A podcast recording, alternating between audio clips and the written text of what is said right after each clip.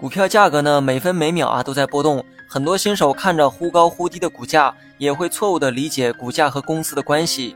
当某家公司的股价暴涨，有人呢会误以为该公司啊也赚到了这里面的差价，这个显然是错误的理解。决定公司利润的是生产经营活动，把产品啊生产出来再卖出去，这个呢才是多数企业的利润来源。